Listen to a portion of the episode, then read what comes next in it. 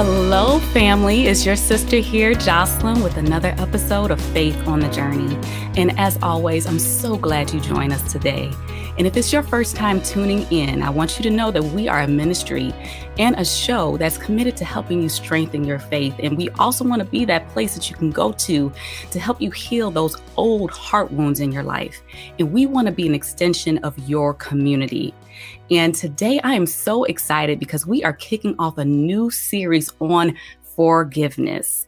And this is one of those topics that is so difficult for so many of us. And we know it's something that God calls us to do, but yet it's so hard, especially when it's caused by someone who's close to us. And we're going to be hitting this topic from so many different angles. So I encourage you to tune in and make sure you subscribed if you haven't already so you don't miss any episode. But today we are diving deep into those old heart wounds in our lives, those ones where someone might have hurt us so badly that we're struggling to forgive them.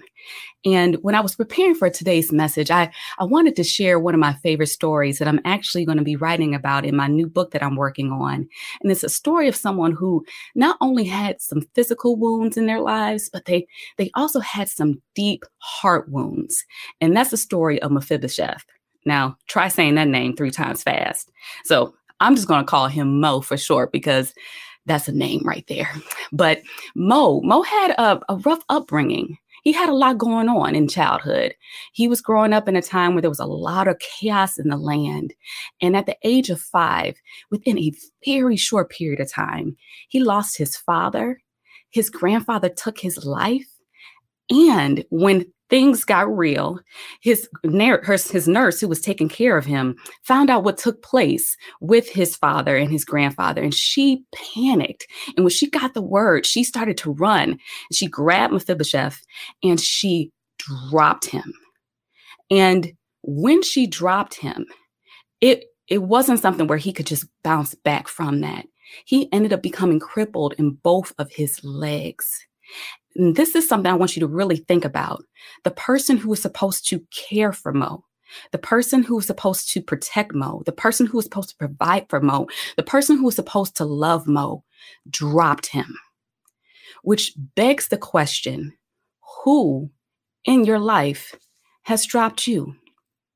Has it been someone who was supposed to to care for you and nurture you? Was it a parent who was emotionally or physically absent in your life? Was it a, a spouse who who left the marriage or stepped out and and had an affair with someone else? Was it a church who was supposed to be a spiritual hospital for you, but you end up leaving that church more broken than when you came in? Who in your life has hurt you that has caused you to feel like you've been dropped? And and in that, are you still holding on to that pain? Is that heart wound still there? Because I realize when someone in our life who's supposed to care for us drops us, that wound hits us a little bit different. It, it can easily cause us to feel resentment and bitterness towards that person if we don't forgive. But the message I want you to know, if if this applies to you, if man drops you, God is there to pick you back up. God will pick you back up. And I, I, need that to resonate in your spirit right now because I know somebody is hurting and feels like Mo in that instance. And see, Mo, he still had it hard for a while. I mean, he grew up in a, a city, a town called Lodabar, and Lodabar was known as a place without pastures. That's what that means. And in an agricultural society, that pretty much means that was a impoverished community. So in modern day, that would be known as the hood. So he grew up in an environment where he he really didn't have a lot. But see, I love the beauty of the story because God stepped in like he always does. And Mephibosheth or Mo was minding his own business. And one day he got summoned.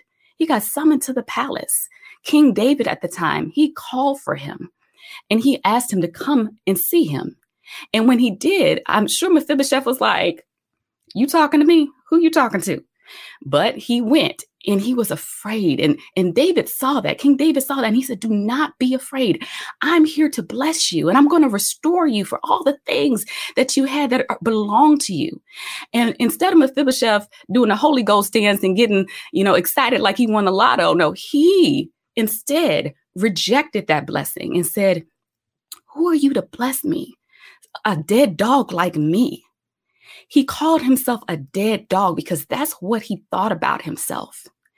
And that's the thing. When we've been wounded so bad, when we have those deep heart wounds, even when someone tries to bless us, we don't even know how to respond to that. Oftentimes, we'll push that blessing away. But David was able to see right through that. He had to remind Mo who he was because Mo was a part of a royal lineage. And that's the beautiful part of the story. His father, Jonathan, and his grandfather, Saul, they were royalty. And so, even though Mephibosheth had lived his life in poverty and he was struggling, he still was a part of that line. And also, one thing that Mo didn't understand either was that his father has such a relationship with the king.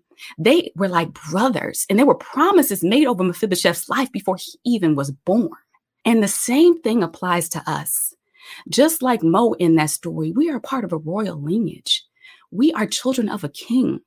And there's promises that were made over our lives before we were even born about how God will cause, cause us to prosper, not to harm us, giving us hope in a future.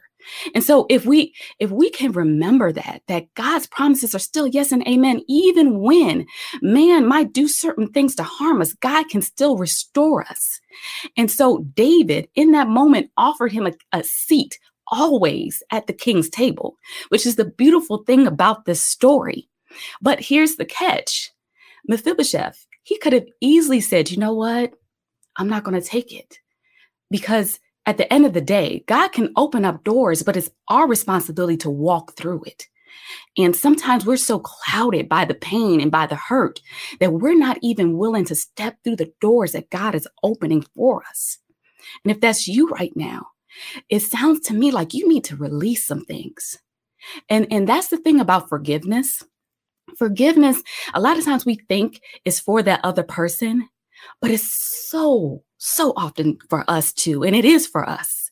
And it is something where you're releasing not just them, you know, from you judging them, but you're also saying, I'm releasing this judgment I have and allowing God to be that person's judge. But I'm also releasing this bondage that it has over me. And so if you right now holding on to something that somebody's done years ago, I'm encouraging you right now to release that, to forgive that person, to let it go so that you can be free to, to benefit and experience all the blessings that God wants to put in your life right now. Because at the end of the day, even if that person dropped you, they don't have the final say on your story. And so I, I, really want you to hold on to that. And we're going to continue to dive into this topic of forgiveness more. And I am so excited to bring my guest on the line. But before I do, let me let me not forget there's a couple of resources for you that I want to make sure that you take advantage of. We have a new course on forgiveness, and this is 20% off uh, for you. So take advantage of this if this is something that you are struggling with. That's available for you at our Faith on the Journey Ministry website, so you can dive deeper into this subject. But enough of that for right now. I want to bring our guest on the line. And this someone, this person is someone who I admire so much. He is a global speaker. He has an international reach.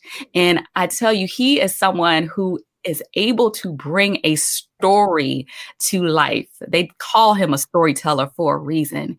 And this is also someone who says, I help hurting people find healing, which to me is is exactly what this ministry is about. So when I was able to secure him as a guest on the show, I was so excited. So Romal, we welcome you to the show. Thank you so much for being here with us today. Hey Jocelyn, thanks for having me. How you doing? I'm good. I'm good. And there's so much to your story, but I had to hold back because I wanted you, the storyteller, to tell the story for yourself. And I would love for you to start off by just sharing a little bit about your childhood and what was life life like for you growing up. Inner city kid from the Bay Area, single parent home. My mom uh, spent a lot of time with my grandparents, who I just love more than anything in the world. Uh, my uncles. I was raised I want to say by my family and by the streets. Um, I spent a lot of time in the neighborhood, in a lot of neighborhoods. Uh, we moved a lot, different school from kindergarten all the way till 11th grade.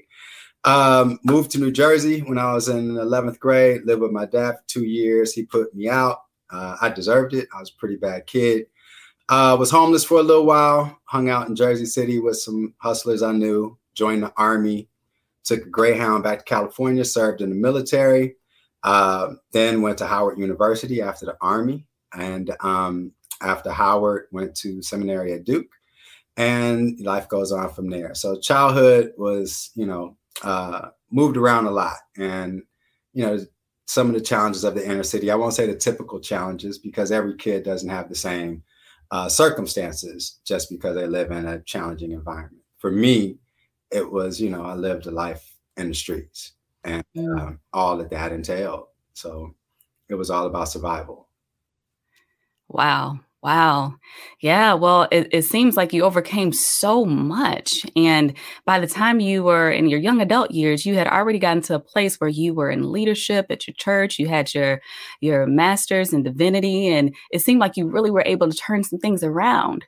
But in your book, you you described how there was a, a moment where you, you thought you were good, you thought you had left your past behind you, but then you realized that there was still some residue from your past that you you needed to deal with. And so I would love for you to share that with our audience. Yeah, yeah. I think the reality was I left the environment, but I never left the mindset. I never left the story behind. The story of who I believed I could become in the world was still attached to where I grew up and how I grew up. So I had this mindset and belief that even though there were things I wanted, a part of me never really believed I deserved them.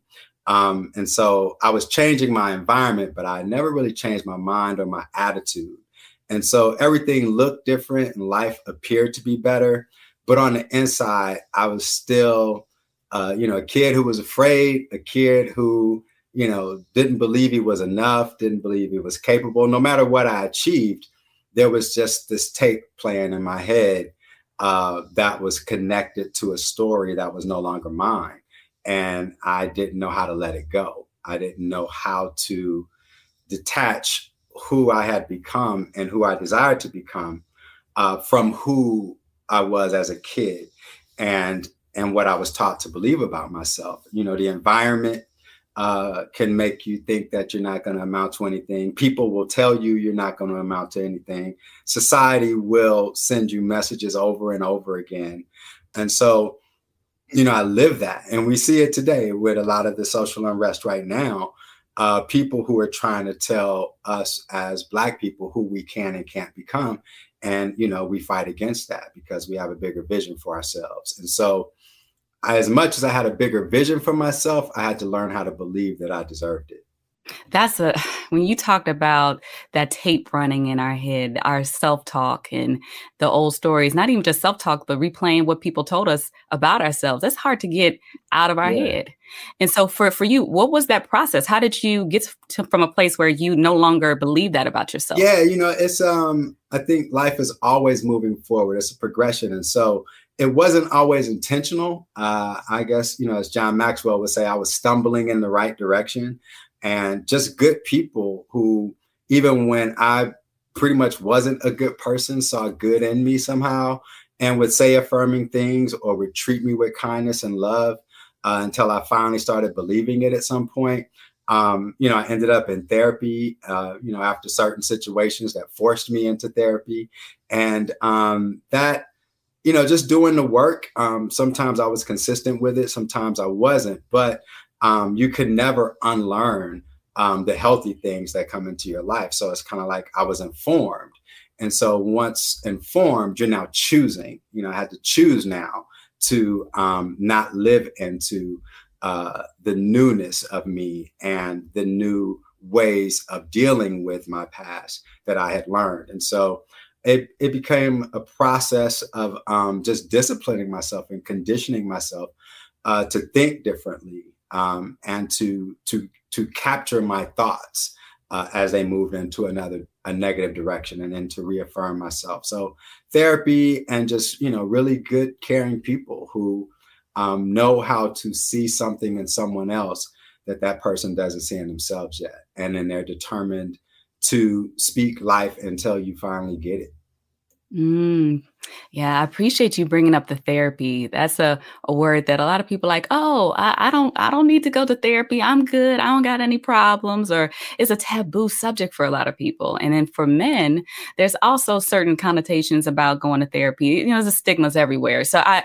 I would love for you to take a moment to to speak to some of the stigmas that you had to get beyond when it came to going to therapy. Yeah, I think you're right. I think there are stigmas for some. You know, in today's society, a lot of people are overcoming that.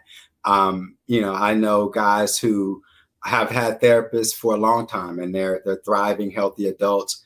In fact, most successful professionals I know have a therapist. It's not something people talk about, but when I bring it up, you know, they're more than happy to talk about it. But yeah, there are, you know, not just men, but culturally uh, we've had stigmas against it and some of them are justified. I mean this society hasn't been kind to us when it comes to any form of medicine or you know treatment for anything.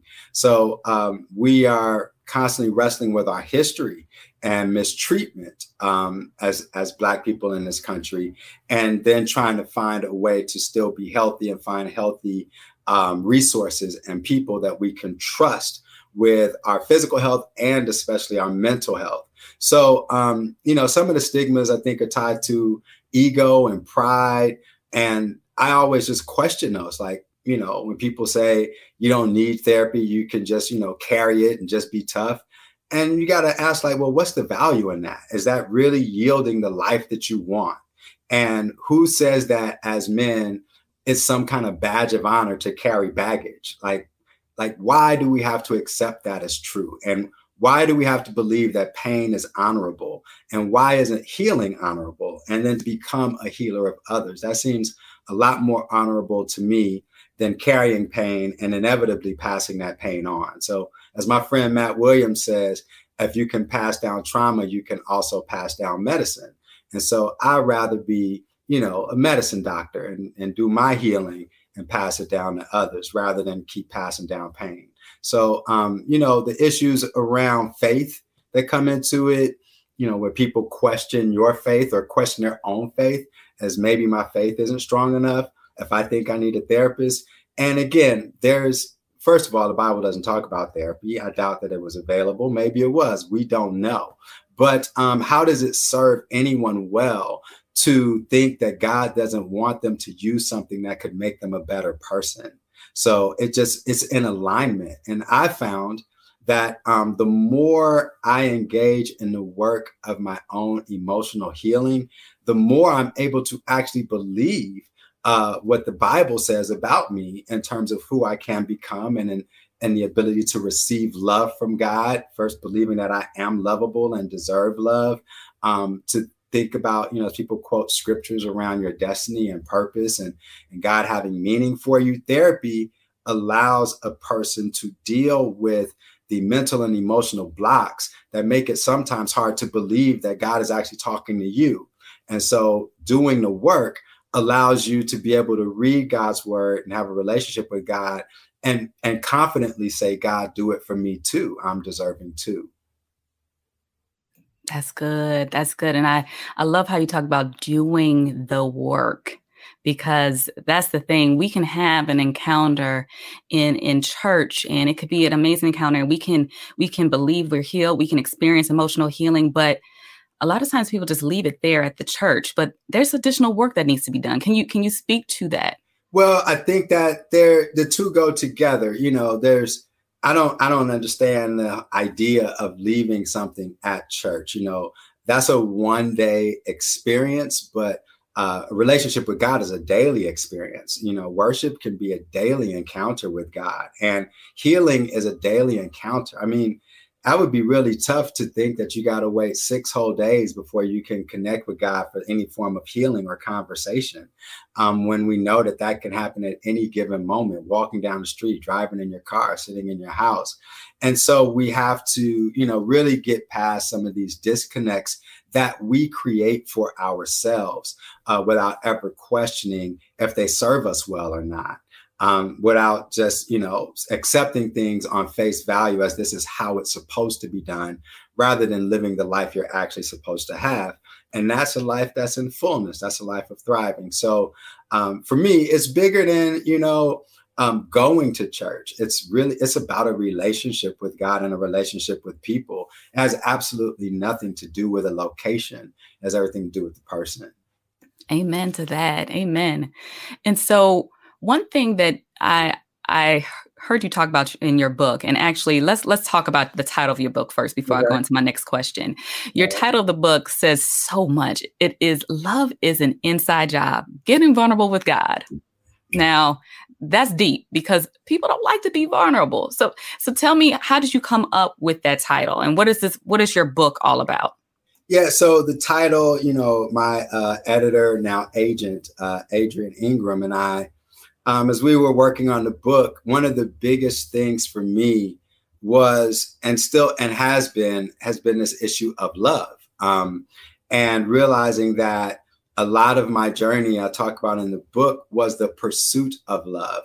Um, thinking that I would be I would be lovable when I have this thing, these things, or when I have this job, or when I have this amount of success. People will value me and even love me.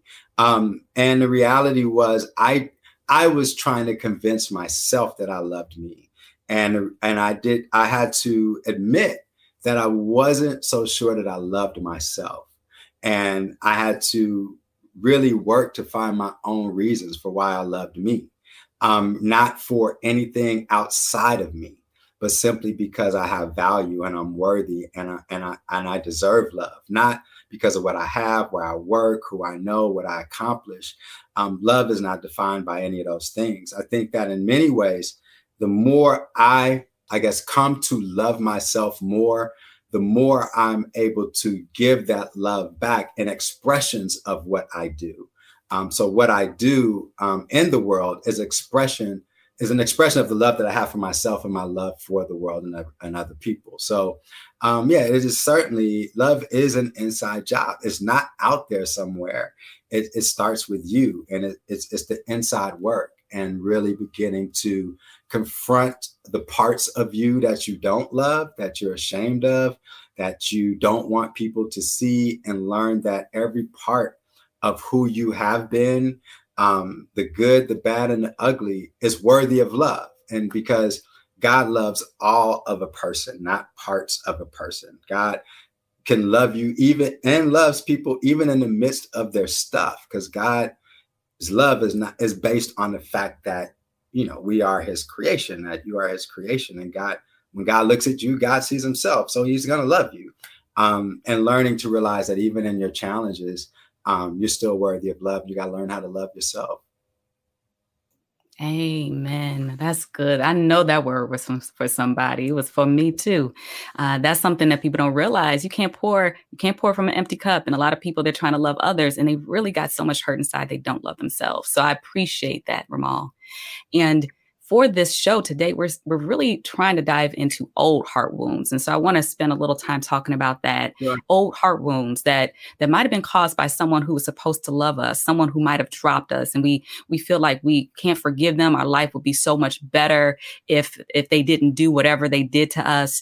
And so for that person right now who's struggling with unforgiveness right now, what would you what would you tell them? Well, I think in those situations, the first thing that I thought of is that you're defining your life by someone else's behavior. And so, again, how does that serve you? Well, it wasn't your behavior, it was their behavior. So, why define your life by what someone else did? That's their stuff, not yours. Even if they did it to you, it doesn't define who you are. It just gives you a clear lens into who they have been or who they were. They may not even be that person anymore.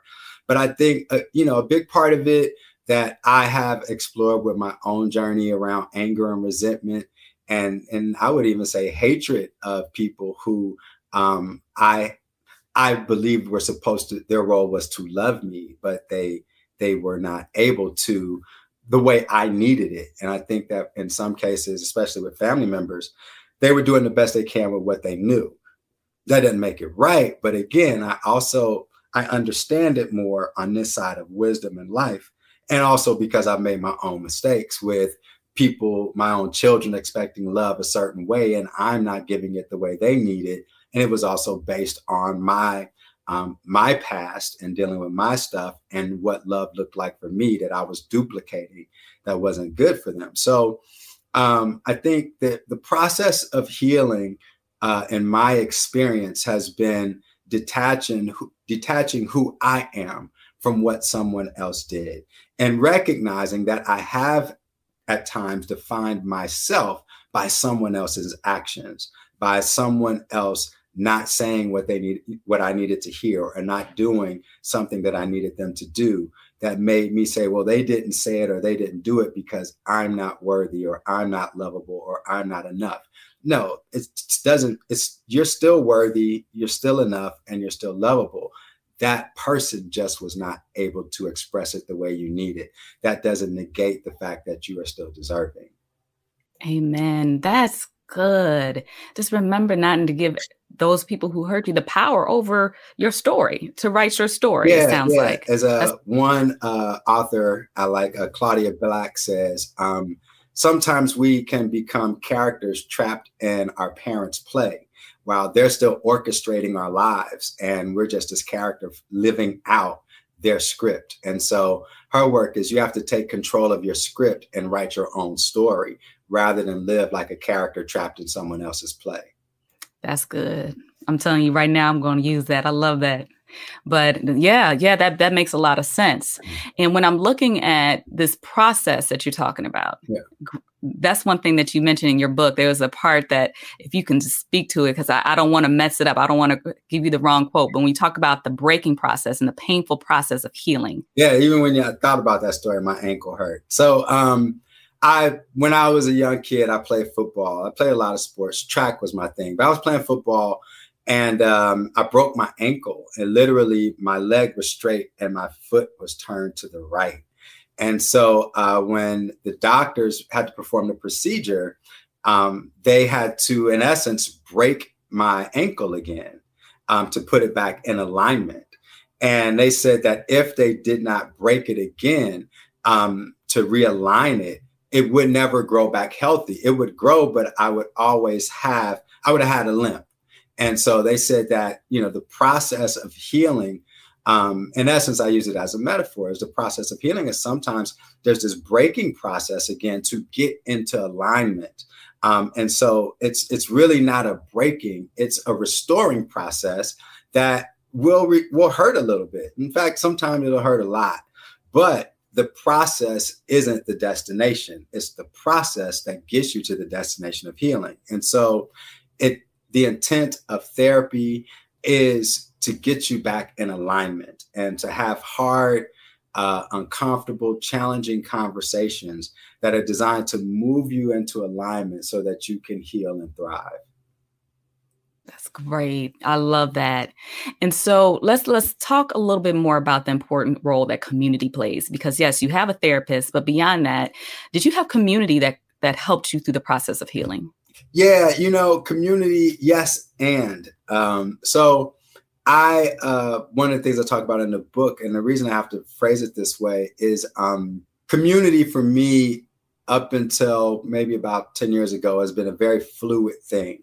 Vari has been very much a nomad um, because of the way I grew up, uh, moving from place to place and always living under the assumption that one day I'm going to be gone anyway. So don't get too close to these people.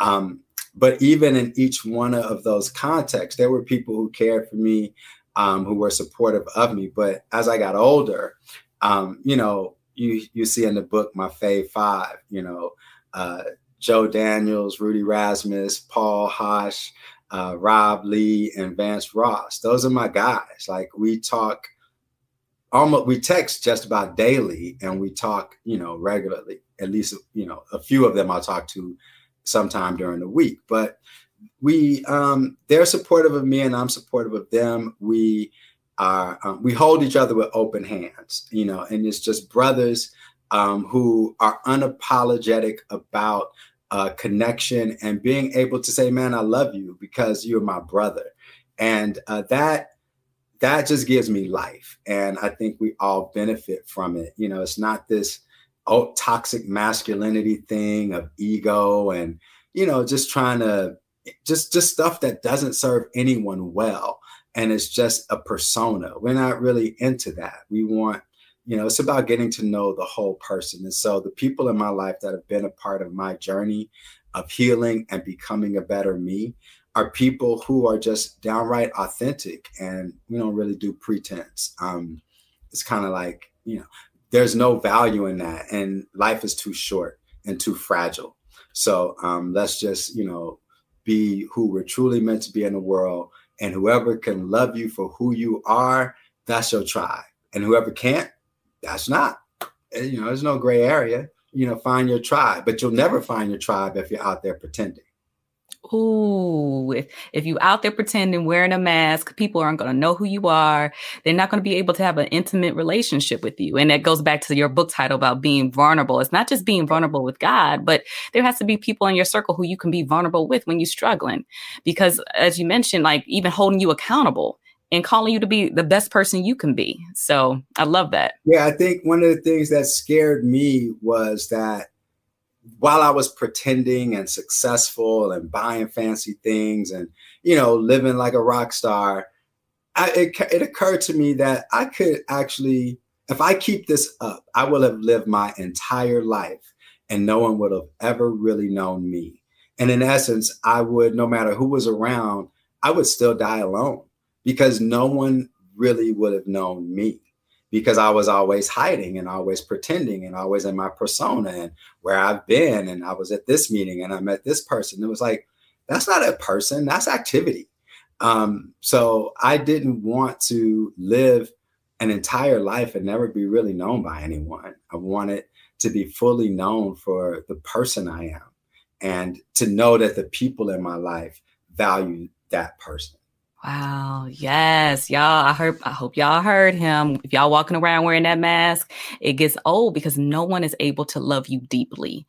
And so I'm glad you were able to to break through that and move forward and and really experience valuable relationships, deep relationships with your your what do you call it? Fab five? A five, yeah. Fab five. love that. Love that. So let's talk about what you're doing now. You got so much going on in ministry. What are some of the great things you're up to? Yeah, so um, man, I got a lot going on right now. So I'm working on another book. Uh, just got an email before we started from the guy who's editing some chapters. I got to check them out. Uh, my son and I are actually co-authoring this book. I can't give away too much on it right now, but he and I are real excited about the fact that we are co-authoring my next book. Uh, hopefully, it'll be out uh, maybe this time next year, God willing. So if anybody's watching, pray uh, that we get a new book deal and uh, we get this book done before the end of the year. Um, I'm doing workshops, uh, Clerestory workshops, hosting uh, mental health sessions with therapists. I mentioned my my therapist Warren Mitchell.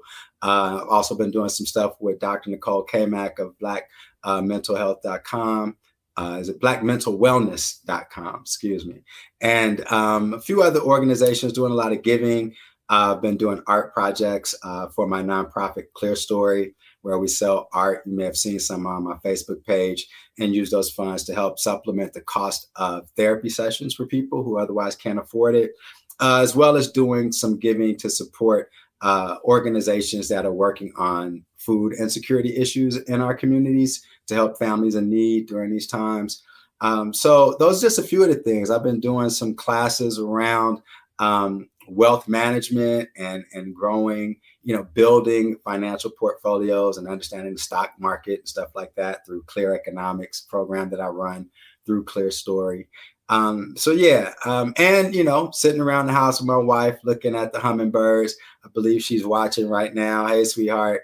Um, we, you know, watering the yard and taking pictures of butterflies, and she's got the dog jumping through hoops, and you know, it's just COVID has created opportunities to slow down um, and appreciate the beauty of life that's right in front of me. I think, you know, things like I said, you know, we got a hummingbird feeder and looking at butterflies and and the robins and cardinals in the yard. And not robins, I think we got cardinals and blue jays. But um, and we even got some turtles that are about to be born. That a turtle lays some eggs in our yard. So kind of excited. But things I never would have slowed down for. Um, I would have done probably four international trips between uh, now and when COVID first popped off. And, you know, out on speaking engagements and book signings, but I've been able to be still enough to appreciate the beauty of life right in front of me. So I'm grateful for that too. So when I'm not busy, I'm paying attention to life. Oh, you minister into my soul right now. That's good. And and that it seems like that we just have to find that balance because there are seasons where you're out here and you're exploring, you're traveling and you're doing what God calls you to do. But in those moments, we still need to be able to be present. And that's it sounds like that's something that God has definitely shown you how to be in these moments. Well, you know, busy has kind of been taken off the table a little bit. Um, right. For my normal busy. And I think this season, with all of its challenges that we are in, gives a lot of people the opportunity to finally see themselves, uh, to be still enough to listen to your heart speak and um, take time to care for yourself, uh, to care for your environment around you, um, and really learn to appreciate the stillness and and not only that, but the value that it has to who you are, but the value that your stillness now offers to other people. I mean, we're in a place now where being still can save someone else's life. So mm-hmm. there's value in it personally, um, but there's value in it to other people when you just sit down. That's good. That's so true. Well, as we get ready to close, Romal, is there any closing remarks for anybody right now who they they they heard this message and they're struggling? They're just trying to figure out what's my first step when it comes to to healing and working through these old heart wounds that I have. I think the first step, the, the biggest step is setting your intentions on healing, to truly lean into the desire for it and want it. And, um, you know, as I say in the book, I wanted love more than I than the air that I breathe.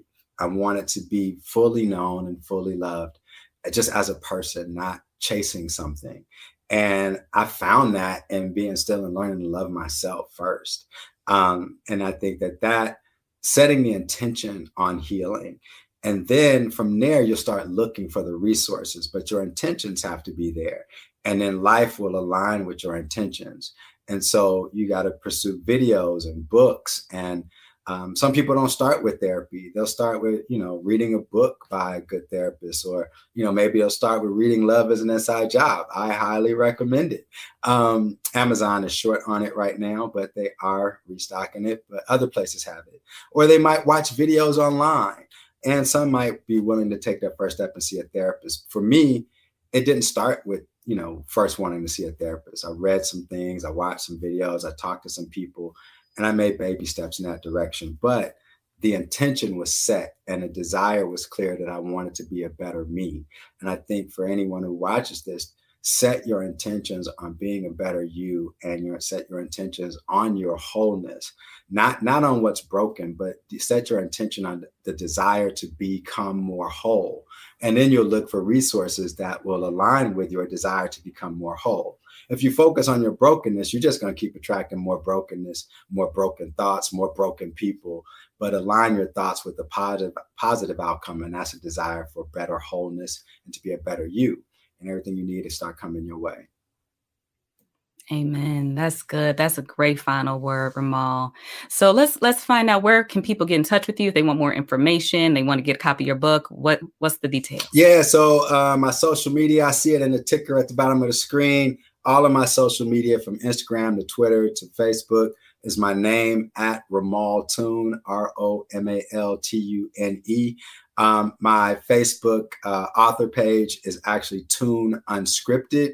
And my YouTube channel is my name, uh, Romal Tune at YouTube, you know, dot youtube.com. So uh, everything, if you search my name on any of those platforms, uh, that's where you can find me. Good stuff. Well, I highly recommend his book. I actually quoted it in my book, so you know that, that your book was good.